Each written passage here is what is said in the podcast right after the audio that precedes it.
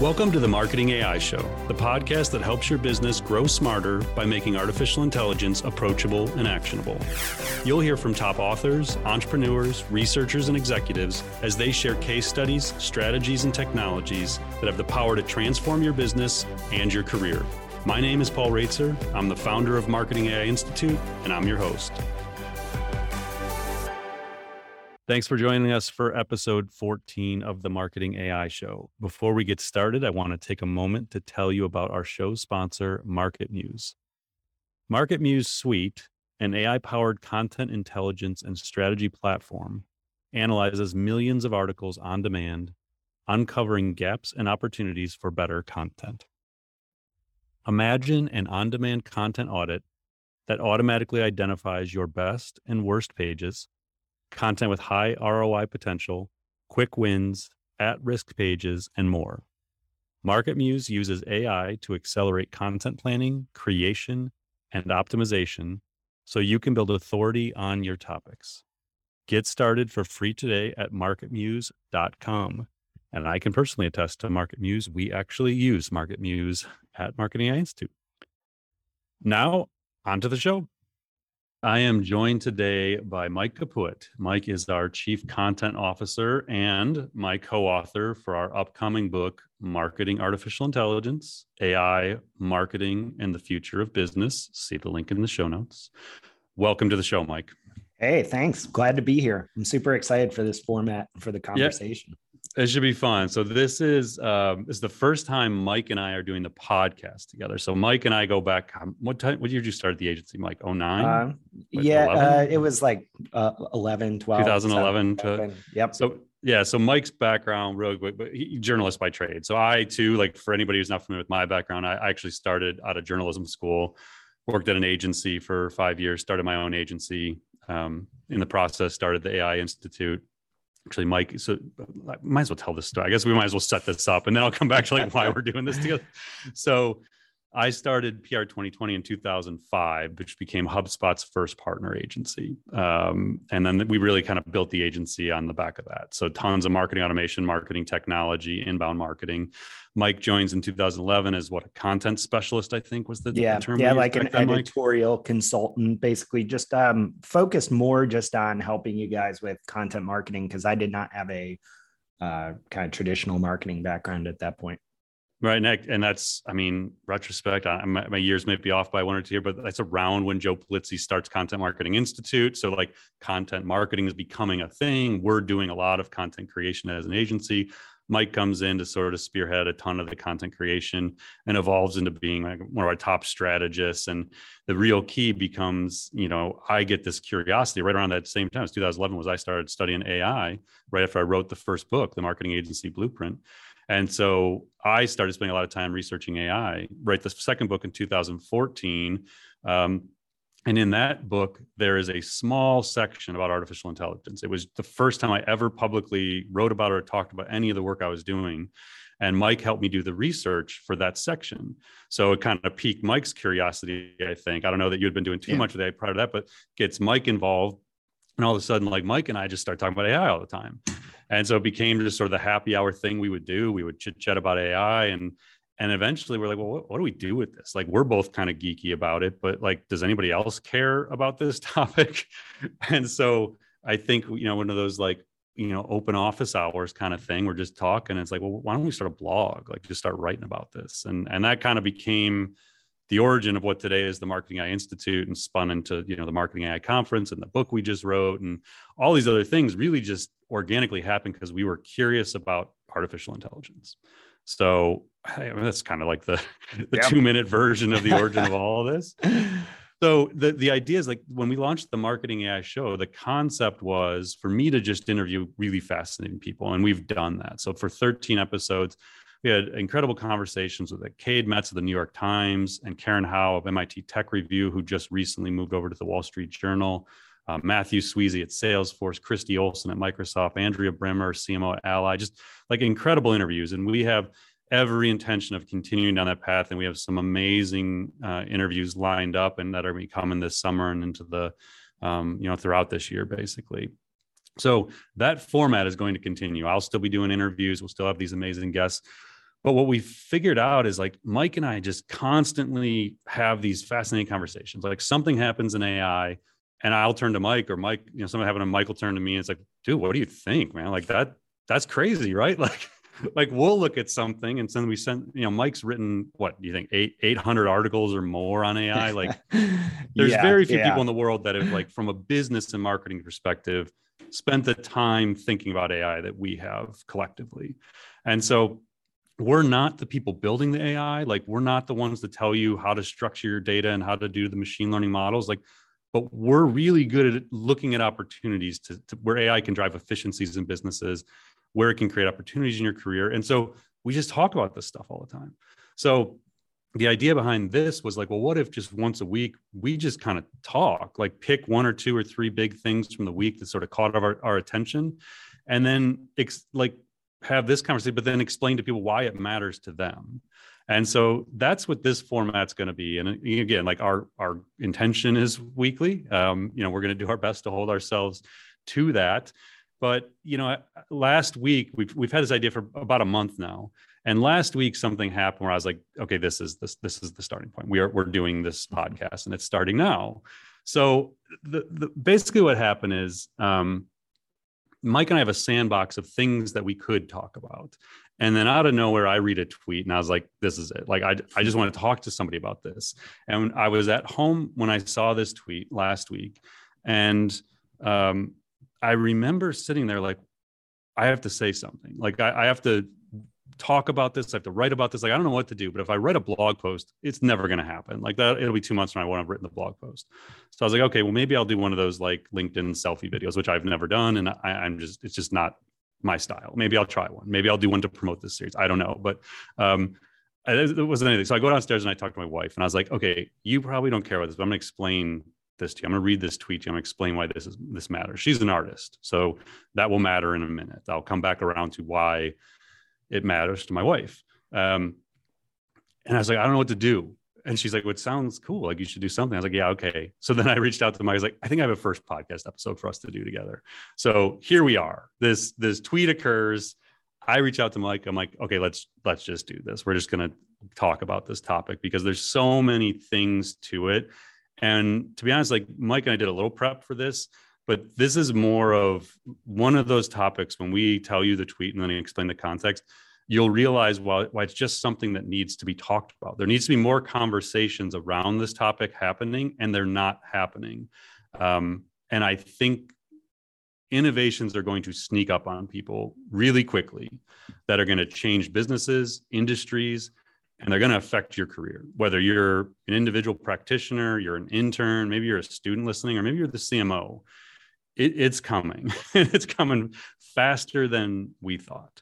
So that's kind of teeing it up. I'll, I'll, get to the tweet in a minute, but I think to to make sure the tweet resonates with you the way I think it should, let's take a step back, Mike, and talk about a, a couple of key components. First is OpenAI. So if if you're not familiar with OpenAI, it's an organization created, I think it was 2016, if I'm not mistaken. I think you're right. Elon Musk was it? Is, does that sound right? Yeah.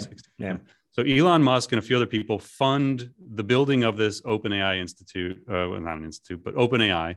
Um, the the leader of it is Sam Altman, who used to be the president of Y Combinator. So Sam comes in with Elon and a few other people, and they create this. Now the concept behind OpenAI was at the time, so 2015, 2016, we're like three years into the deep learning movement. So a lot of the capabilities in language and vision AI, so the things you experience every day where Gmail finishes your sentences and Apple unlocks the phone with your face and you know Facebook recognizes people in your photos you upload and all these things where your your, computer vision is coming into play and the ability to understand and generate language like uh, voice assistants and things like that that's all like three years old at this point. Like the, the the breakthroughs in that technology had just basically happened, and so there was a land grab for talent. So like Google, Microsoft, Amazon, Nvidia, Salesforce, like all these people are are uh, Facebook racing to hire all the AI researchers, like the best of the best, to build out research labs within their organizations. And in essence, then take all the innovation and keep it within the walls of those organizations until they figure out how to monetize it. OpenAI comes along and says, no, no, no, we're going to we're going to open source, in essence, the AI innovation. We're going to push the limits of what AI is possible, capable of, and then we're going to release it. We'll open these models up and we'll let people innovate on top of it. So that's the core concept. But their mission is artificial general intelligence. So if you're not familiar with artificial general intelligence, what we have today, all the applications of AI in your life, from Gmail to Google Maps to Netflix to Spotify to Amazon predicting purchase, all these ways AI is used is what's called narrow intelligence. It's specifically trained to do specific things. General intelligence is ability to do multiple things, to achieve multiple outcomes without having to necessarily be told how to do it. It can actually function more at a human level of intelligence. So there's debate about will we get there? How quickly will we get there? All these things. But organizations like OpenAI and DeepMind within Google have stated missions to get us there, to get machines to be as smart as humans, which obviously has some significant effects. Now, to get there, there is a belief that intelligence, as we know it, human intelligence, what makes us different from animals, is things like language in particular and the ability to see and understand the world around us, vision. So, the reason these organizations, in large part, work on these innovations and why they try and create machines that understand and generate language is because they're trying to create advanced intelligence, general intelligence. So, when you hear about advancements like GPT-3, which is embedded in you know dozens or hundreds of marketing tools that write copy, you know th- different things you hear about writing social posts and things like that, ad copy, um, or you hear about things like DALL-E 2, which I'm going to let Mike talk about in a moment here. These advancements are uh, being achieved because there are really smart people at really financially strong organizations who are waking up every day trying to build intelligence into machines advanced intelligence and they need to they need to reach certain levels of language understanding and generation and vision. They, they need to give the machine these things these human like abilities.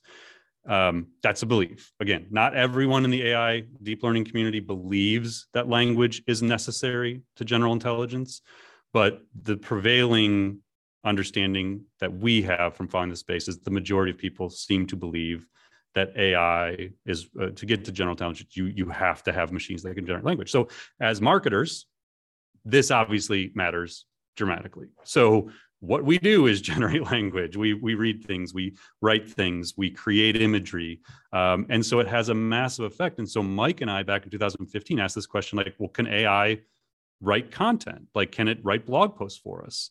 And the answer in 2015 was no. Like we thought maybe, but the answer was no. So to, I'm going to come back again to the, the tweet that sort of changed everything for me a little bit and how I think about this, how I want to talk about this. Um, but Mike, why don't you take a moment and talk to us about DALL-E 2 and what happened back? It was April 6th or 7th. OpenAI introduced DALL-E 2, um, which was sort of the first domino and what led to this podcast today. Yeah, for sure. So DALL-E 2, that if you want to spell it, it's got a weird spelling. It's D A L L dash E and then the number two. And that's like, you'll get kind of a clue as to what this does by uh, the description of why that's the name. It's a combo of the artist Salvador Dali and WALL-E, the Pixar uh, or Disney robot. A good movie. A fictional movie. Yeah, it's a great movie. Like no talking for the first 45 minutes, but it's a really good movie. So what DALL-E 2 does is, and this is just mind blowing, like it, it sounds straightforward, but when you actually see uh, what this looks like, you're going to be pretty impressed, I think. So DALL-E 2 is AI that automatically creates original art and imagery based on natural language prompts. And what that means is you literally pull up DALL-E 2, you type in anything. Show me a picture of their example is show me an astronaut lounging in a tropical resort in space and do it in a photorealistic style. And within a few minutes, the AI will produce the image that you described in the style you described. And if you go to openai.com, it's the main, if not the only thing right now on their site. Um, check out the examples because they're stunning, they're incredible. Um, and they're original. That the key here is they're not scraping an astronaut and scraping the moon, and like they're not mashing together a bunch of existing images from a bunch of train. It's it's creating. Which yes. again, we just wrote the book, and I was like, creativity is still a human domain, and now I'm like questioning did yeah did it happen but yeah yeah and so the cool thing is this is the two indicates this is the second iteration of this system and openai has made it just stunningly more powerful than the previous ones and uh, like i said the results are incredible it also has pretty incredible and i think this is an underrated part of it editing capabilities so if you tell it hey edit the flamingo out of the background of this image it will go do it and it looks based on the examples, really, really good. So that's at a high level. I don't want to like ruin the whole uh, the whole reveal here, but that just know that AI can create photorealistic art or original art and imagery in almost any style you want. Now it, it is not readily available. So if you're a graphic designer, illustrator, whatever, and you're like, oh my gosh, like I gotta I have to go test this. You can't. You can get on the wait list, but within like the first 24 to 48 hours, there was over 100,000 people on the wait list. So I, I put in to get on the wait list. So right now they've rolled it out to some select friends and researchers, and I, I don't know how they've chosen who's gotten it. But if you follow on Twitter, like the hashtag, there are people who have access to this who are creating things mm-hmm. and they're mm-hmm. sharing the things they're creating. And it does sound like they have every intention of making this a, an available tool later this year. So April 7th happens, or whatever day that was. I actually have the, the tweet up. Yeah. So uh, April 6th, 2022, OpenAI tweets our newest system, DALL-E 2, can create realistic images and art from a description in natural language. See it here. So I have an AI list. It's actually public, the Twitter list. We'll put it in the show notes. So I have, there's like a 100 AI people in there, researchers, entrepreneurs. So basically, when something happens in AI and I'm not sure what to make of it. Or like I was like, wow, this seems like a huge deal. I'll go to that list and see if they're talking about it. And if so, what they're saying. It was one of those days where within minutes, that list starts blowing up with DALL-E 2 stuff. It's like, oh, okay, like this, this was a big deal. Uh, so I immediately look at it and I say, wait a second, like what what happens if you're a graphic designer or an illustrator? like again go back to my wife is an artist now she's not a graphic designer and she doesn't do too many illustrations but like we've had conversations about should we do an illustrate like a children's book someday like i'll write it my with my daughter and and then her and my daughter will illustrate together like it's a cool idea it's like well do we do we need to do that now? Like can we just feed the story to DALL-E 2 and it'll illustrate the book for us? Like is that where we're now at? So mike and i go you know back to april 7th we're just saying like what does this mean? Like what how, how if you're a graphic design agency do you, do you have a job in six months? Like we always tell people that our general feeling is ai will have a net positive impact on jobs and the economy that more jobs will eventually be created by ai but that ai is largely going to take tasks away in the near term. It's going to do specific tasks better than you like maybe editing out the flamingo. Like but that's not new. Like if you have filters on like instagram and stuff like i think you have the ability to like edit stuff out of that that's magic. Like it feels like magic but that's not new. Generative from the beginning from from a description is new. So for the last like month almost you know full month in the back of our minds has been this like what what what does this mean and then there's like gpt-3 which is language generation which just keeps happening and so as we're finishing up the book, again, which comes out in June, as we're planning our marketing AI conference, which happens at the beginning of August in, in Cleveland, and we're thinking about the agenda, these sorts of things are running through my mind. It's like, well, where are we at? Like, we didn't think AI could do what we do, but should we take a step back here? So that's what's going through my mind. And then on April 28th, this dude, Phillip Isola, who I don't know, the, the, the AI algorithm of Twitter, which surfaces things that it thinks I would like on my homepage or in my search, which AI is one of the categories, pops up this Phillip Isola guy. I've never, never heard of the guy before for this moment. So I don't click on his profile. All I read is the tweet.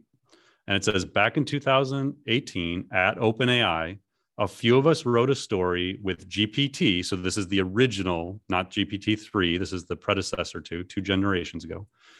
Wrote a story with GPT as an AI quote co author. We didn't have an AI illustrator back then, but now we sort of do. So I tried plugging the text into DALL-E. Here is the result. The bees, quotes, which is the title of the story, the poem, is a short story by humans and AIs. And then he links to the story. So now, again, we'll put this in the show notes. So all the images in the tweet is the bees, the title, and then an illustration that obviously DALL-E created with the first passage from the story.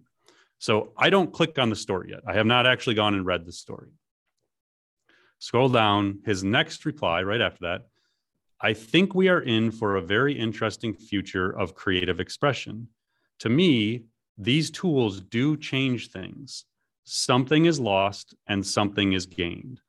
I really enjoyed making this, but also feel the pain that certain parts of this creative process are no longer uniquely human. That was the point where I was like, oh my God. Like I I just stopped. Like I I sort of screwed back from my computer and I reread that line a couple times. Something is lost and something is gained.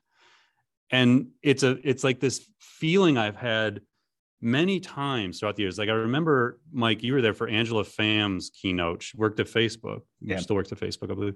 She did a keynote on at our first marketing AI conference in 2019. And she talked about this, the loss of humanity as AI gets better and better. How a friend of hers who wrote in broken English all of a sudden started writing like perfect emails. And she realized that he was using smart compose and like finishing it was finishing his sentences for him. And she said it was like it was like a piece of him wasn't there anymore. Like th- this wasn't him writing to her now. It was it was the machine and him. And so like there's been a few times in the last few years where i've had that feeling but i've i've struggled to explain to professionals to like writers designers business people whoever whatever your social media people advertising people like who don't care about AI, who aren't following it yet, how to make them care. And that line just kept coming back to me of like, that's what's going to happen. Like, whatever your career is, whatever industry you're in, you're going to lose a piece of what you do and who you are, especially if the job is a true career for you and it's defining for you. Like it is who you, it's part of who you are, it's how you get fulfillment in life. You're going to lose aspects of that. The question is, what do you gain though? And when does this happen? So I, I want to come back to that, Mike, and get your thoughts. But I know you wanted to, to actually read the poem. So why don't you go and like again, kind of like keep filling in the blanks here for people. But why don't we take a step back and like, okay, now read the poem. Now you know where this goes. Let's listen to the actual story. Sure. And it's super short. And I want to read it for a very specific reason, which I'll tell you at the end. So here it is very quickly. Once upon a time, there was a beehive that produced the most delicious and most golden honey in the entire universe. But lately, something strange had been happening. The bees had been sleeping long past the usual end of their winter slumber. And by the time they wake up, there is not a single flower left in the forest except the flowers of an extremely spicy pepper plant. They found out someone was drugging them. Oh my, drug bees is the most hilarious spectacle to watch. Their buzzing orchestra was completely off key, and the bees dancing was crazier than ever. But oh, how did they dance? There was so much dancing that you couldn't make it out. It was like they had a life of their own. And in some mysterious way, they were happy. The end. And the reason I wanted to read that is because, of course, there's like some weird language in there, there's some that doesn't make sense. Um, there's some just strange sentence construction, but I got to the end of it and I kind of felt like I felt just like a little tinge of like, I was like, oh, that's kind of a cool little story. It's probably no more nonsensical than your average kid's book, to be honest. Oh, um, poetry. I mean, let's be honest. yeah, right. I love poetry. I wrote poetry in college, right. but half of it doesn't make any sense. So it's one of those things where I was like, wait, I just felt like a very small, like I felt something from this. And I don't always know why. And I don't know if what I felt was because of what the human wrote or what the machine wrote. And so, look, I'm not going to like overly critique this story, but it's like you're reading this, you're seeing drawings that look exactly like illustrations in a children's book that were generated by DALL-E 2. And I kind of just got to the end and was like, it doesn't really matter who did what. What matters is like, like, can you say this is not art when you get to the end of it? Like, just because a machine did it, so what? It made me feel a little something. It was visually appealing. Isn't that a piece of art? And I think at that moment, I was like, oh, this is really going to change a lot of people's definitions about what things are. And it's easy to laugh off, right? You say, like, oh, okay, machine did it. They can't do it the same way as humans. But it's like, that's simply no longer true. And to, I, I, I don't think I said this. So Phillip, who I didn't know, is an associate professor at MIT, and he's spent time as a visiting research scientist at OpenAI um, from 2017 to 2018. So that's kind of his, his, background. But so you know, I read this, I, I, I try and figure out what do I do with this information. I wrote down what is lost and what is gained and when question mark.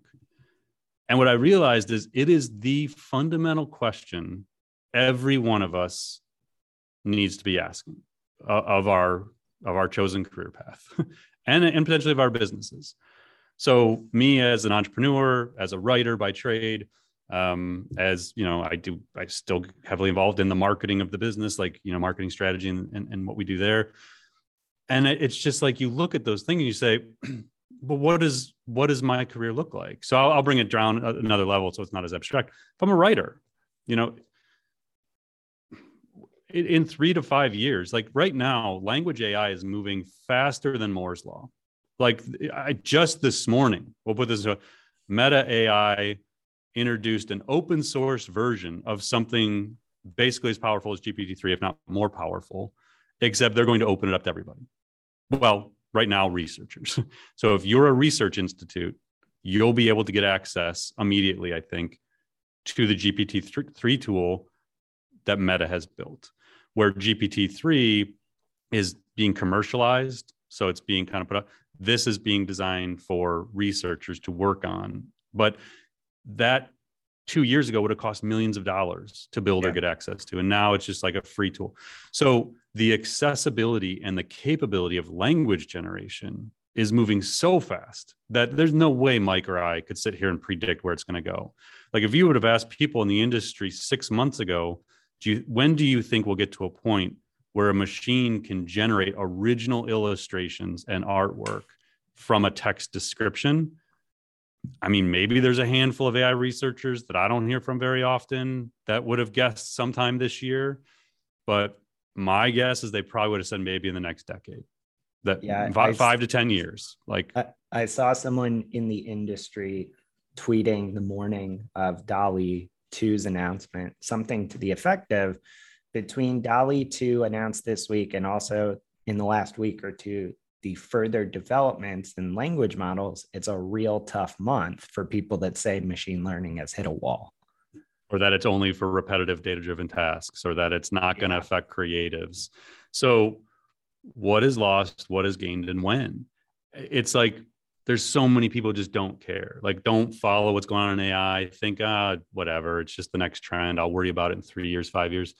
And we've said this line over and over again. It's like this. It changes everything, and, and it's like a really hard macro level idea to get people to care about but it truly does from a career perspective and again creativity is one of the things that i i thought was uniquely human I, I, still I mean, I still want to say it's uniquely human that what AI does isn't the same, but it, it the lines are getting blurred. Like I, I think I, I wrote a passage in in the marketing artificial intelligence book that's coming out, something about like because I was actually using Google DeepMind and AlphaGo as the example, and whether or not AlphaGo was creative in its moves against the world Go champion. And I said this story of like basically like, okay, if you if you try and if you try and get a machine to create an image, like does it and it's of an image of a dog. When when we do that as humans, like you understand dogs. You you had a dog. You have a personal connection to dogs. You understand their emotions and why they bark and like it's like we have a human understanding of a dog. A machine doesn't have that. A machine just sees pixels. It like generates things through math. Like it doesn't experience and create in the same way we do. Like it's if you if a machine creates music, it doesn't have a life of experiences and pain and joy and like all the human emotions that go into human generated music. But to the ear, can you tell the difference? Like, can it can it learn? So is it actually creative? What what I, I think I'm saying in the book is it's not creative like we are, but I don't know you could say it's not creative. Like, mm-hmm. and now you look at this, it's like, well, how could you possibly say that's not creative? Like, it, it's just how you define creativity, I guess, that becomes the the key.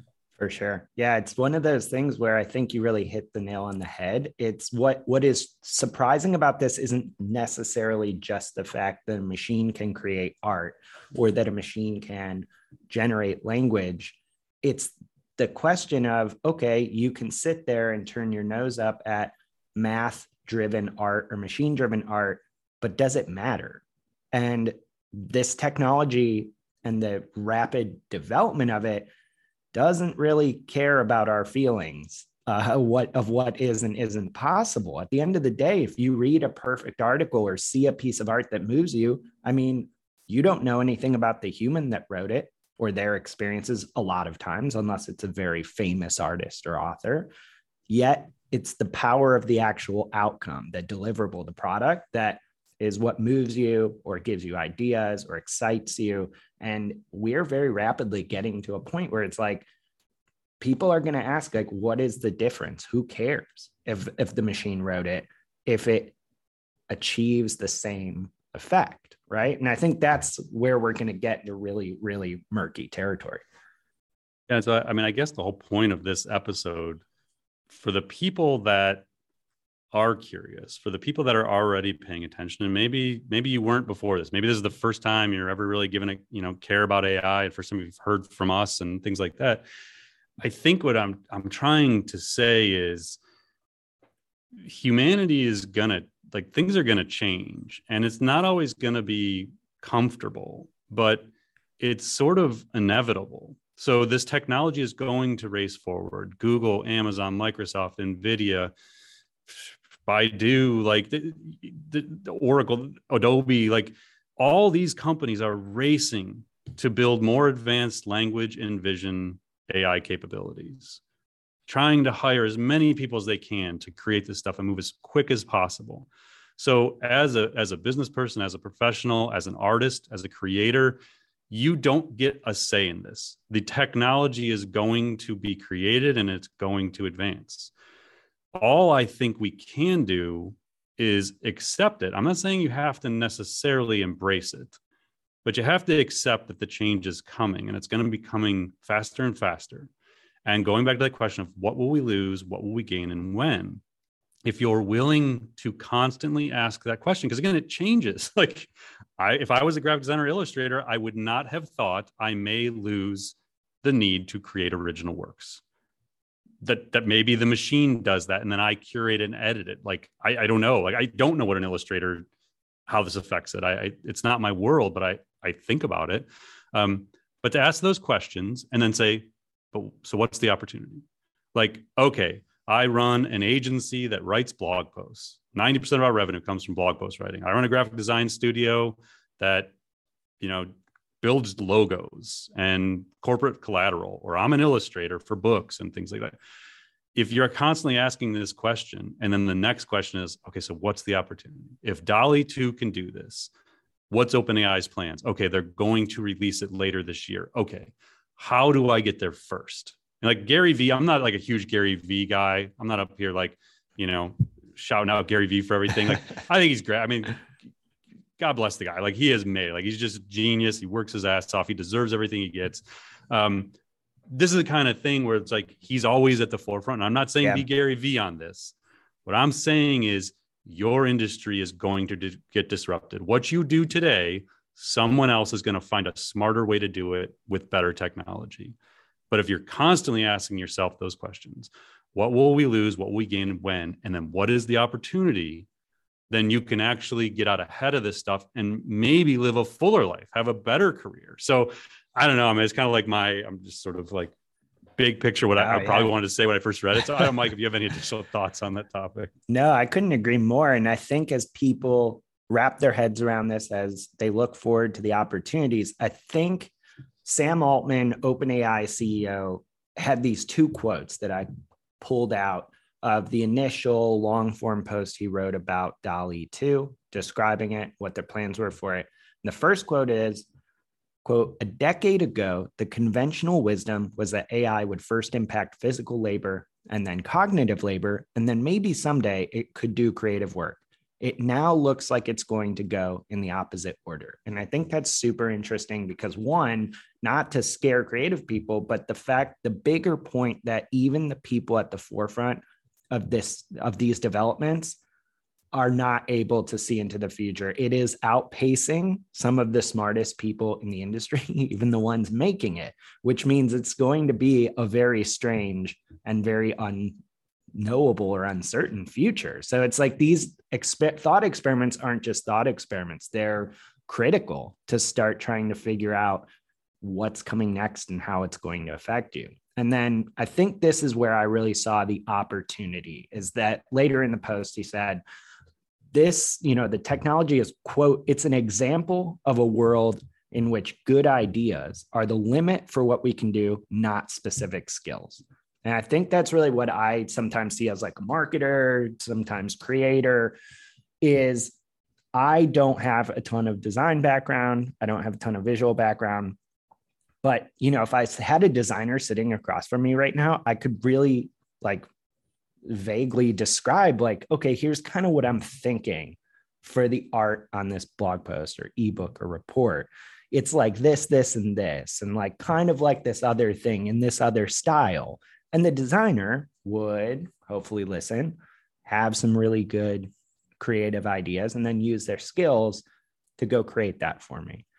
I can do that with technology like DALL-E 2 and for me, that's super exciting because I'm like, oh my God, I have all these cool ideas. Like for every one of our blog posts, like I've never been, I mean, like you said, we've done 800 blog posts. I've never been more sick of stock art in my life. Like we do, I think, a pretty good job of trying to select some really engaging imagery. But I, if you're a stock art site, there's no point. Like you're you might want to start thinking about this. so it's yeah. just one of those things where I get excited about the opportunity, but my opportunity, the thing I gain, actually may end up in parallel being someone else's loss. Exactly. That's there's always a balance. And you know, as you were talking, I was even thinking, and I, I mean, I'm gonna go down this on this episode, but so like my daughter, who's 10, like she wants to be an artist like her mom and she's amazing already at it. And i could see her wanting to do illustrations and things like that. Like if i were to show her this technology right now and say hey you know you love unicorns like let's make a unicorn dancing on rainbows like she has a song for unicorns dancing on rainbows and it does it in front of her eyes what does that do to her? Does that demotivate her to be like well what does it need what does the world need me as an artist for if i can just ask a machine to do it I have no idea what the answer to that is. I'm just actually like, I'm starting to kind of like process this idea of like this isn't because you got to you got to understand like again if you don't know me and Mike you don't know the institute we are not all about AI for a bunch of hacks and shortcuts and cost savings. That is not what we teach this for. The tagline of the conference was more intelligent more human. What we were trying to find is what are the ways AI can make us more human? How does it free us up to do things like strategy and creativity and use empathy and you know the things that are really hard to give to a machine if not impossible how does it free us up to actually live more fulfilled lives in a way like at a very high level? So i tend to think about things at these different levels of okay professional first higher education. If i'm if i'm a professor of graphic design and this comes out in the fall what in the world am i going to tell my students? And then i think about the next generation who right now are inspired to be creatives and to to do many of the things that by the time honestly they're in the working world they probably aren't going to need to do. Um, i mean my daughter is 11 years. Like i can't even fathom the the, the innovation. Like, again deep learning as an, a capability in language and vision all these things we use was basically 2011 2012 was the tipping point. 10 years ago. What happens in 10 more years? Like the innovation is going to be a hundred times as powerful as what we see today. So I, I, think like I don't know, probably wrap this episode like again with no like real profound like okay, here's how to solve this. Again, I I think the call to action is just think about that. What will we lose? What will we gain, and when for for you, for your business, for your career, personally.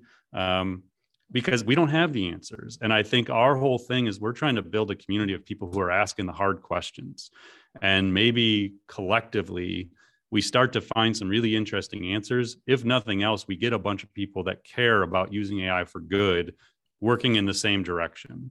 Um, because we're, again, we're not the ones building it, so we can't change the way they build it per se, but enough voices that are trying to you know get brands and, and tech companies to think about these things as they're building it um, can only do positive for the industry for sure all right. Well, hopefully this was interesting to you. Hopefully you will join Mike and I again. Um, again, like we're going to try and do this every week. We, um, we, we hope you'll join us. Check the show notes. We we kind of talked about a lot of things. We'll go through and put all the links to everything in the show notes. Um, this gets published on the Marketing Institute blog. So, I mean, it's on all podcast um, networks, but we always post a summary on the blog. So, if you want, jump on the Institute, uh, marketingaiinstitute.com, and subscribe to the newsletter um, yeah, and you know, we hope you keep listening to the podcast. There are 14 episodes in, and we're planning to do a lot more. So, uh, and we'd love to hear your feedback. And Mike and I are both yeah. pretty good about responding on LinkedIn. I mean, LinkedIn and Twitter, I'm I'm pretty good at both of those. So we'd love to hear from you. You know, if you love the show, don't love the show, whatever, whatever we can do to make it better. So thank you, Mike. It was enjoyable doing this for the first time, not standing around the coffee machine, actually like sure. with a mic in front of us. I loved it. Yeah, we can actually uh, instead of us just coming up with a bunch of ideas, we can actually share them with others. we'll crowdsource stuff. Like here's something yeah. Mike and I are going to get to do this. Go do it. All right. Well, until next time, uh, stay curious, explore AI, and uh, we'll be in touch. Thanks again.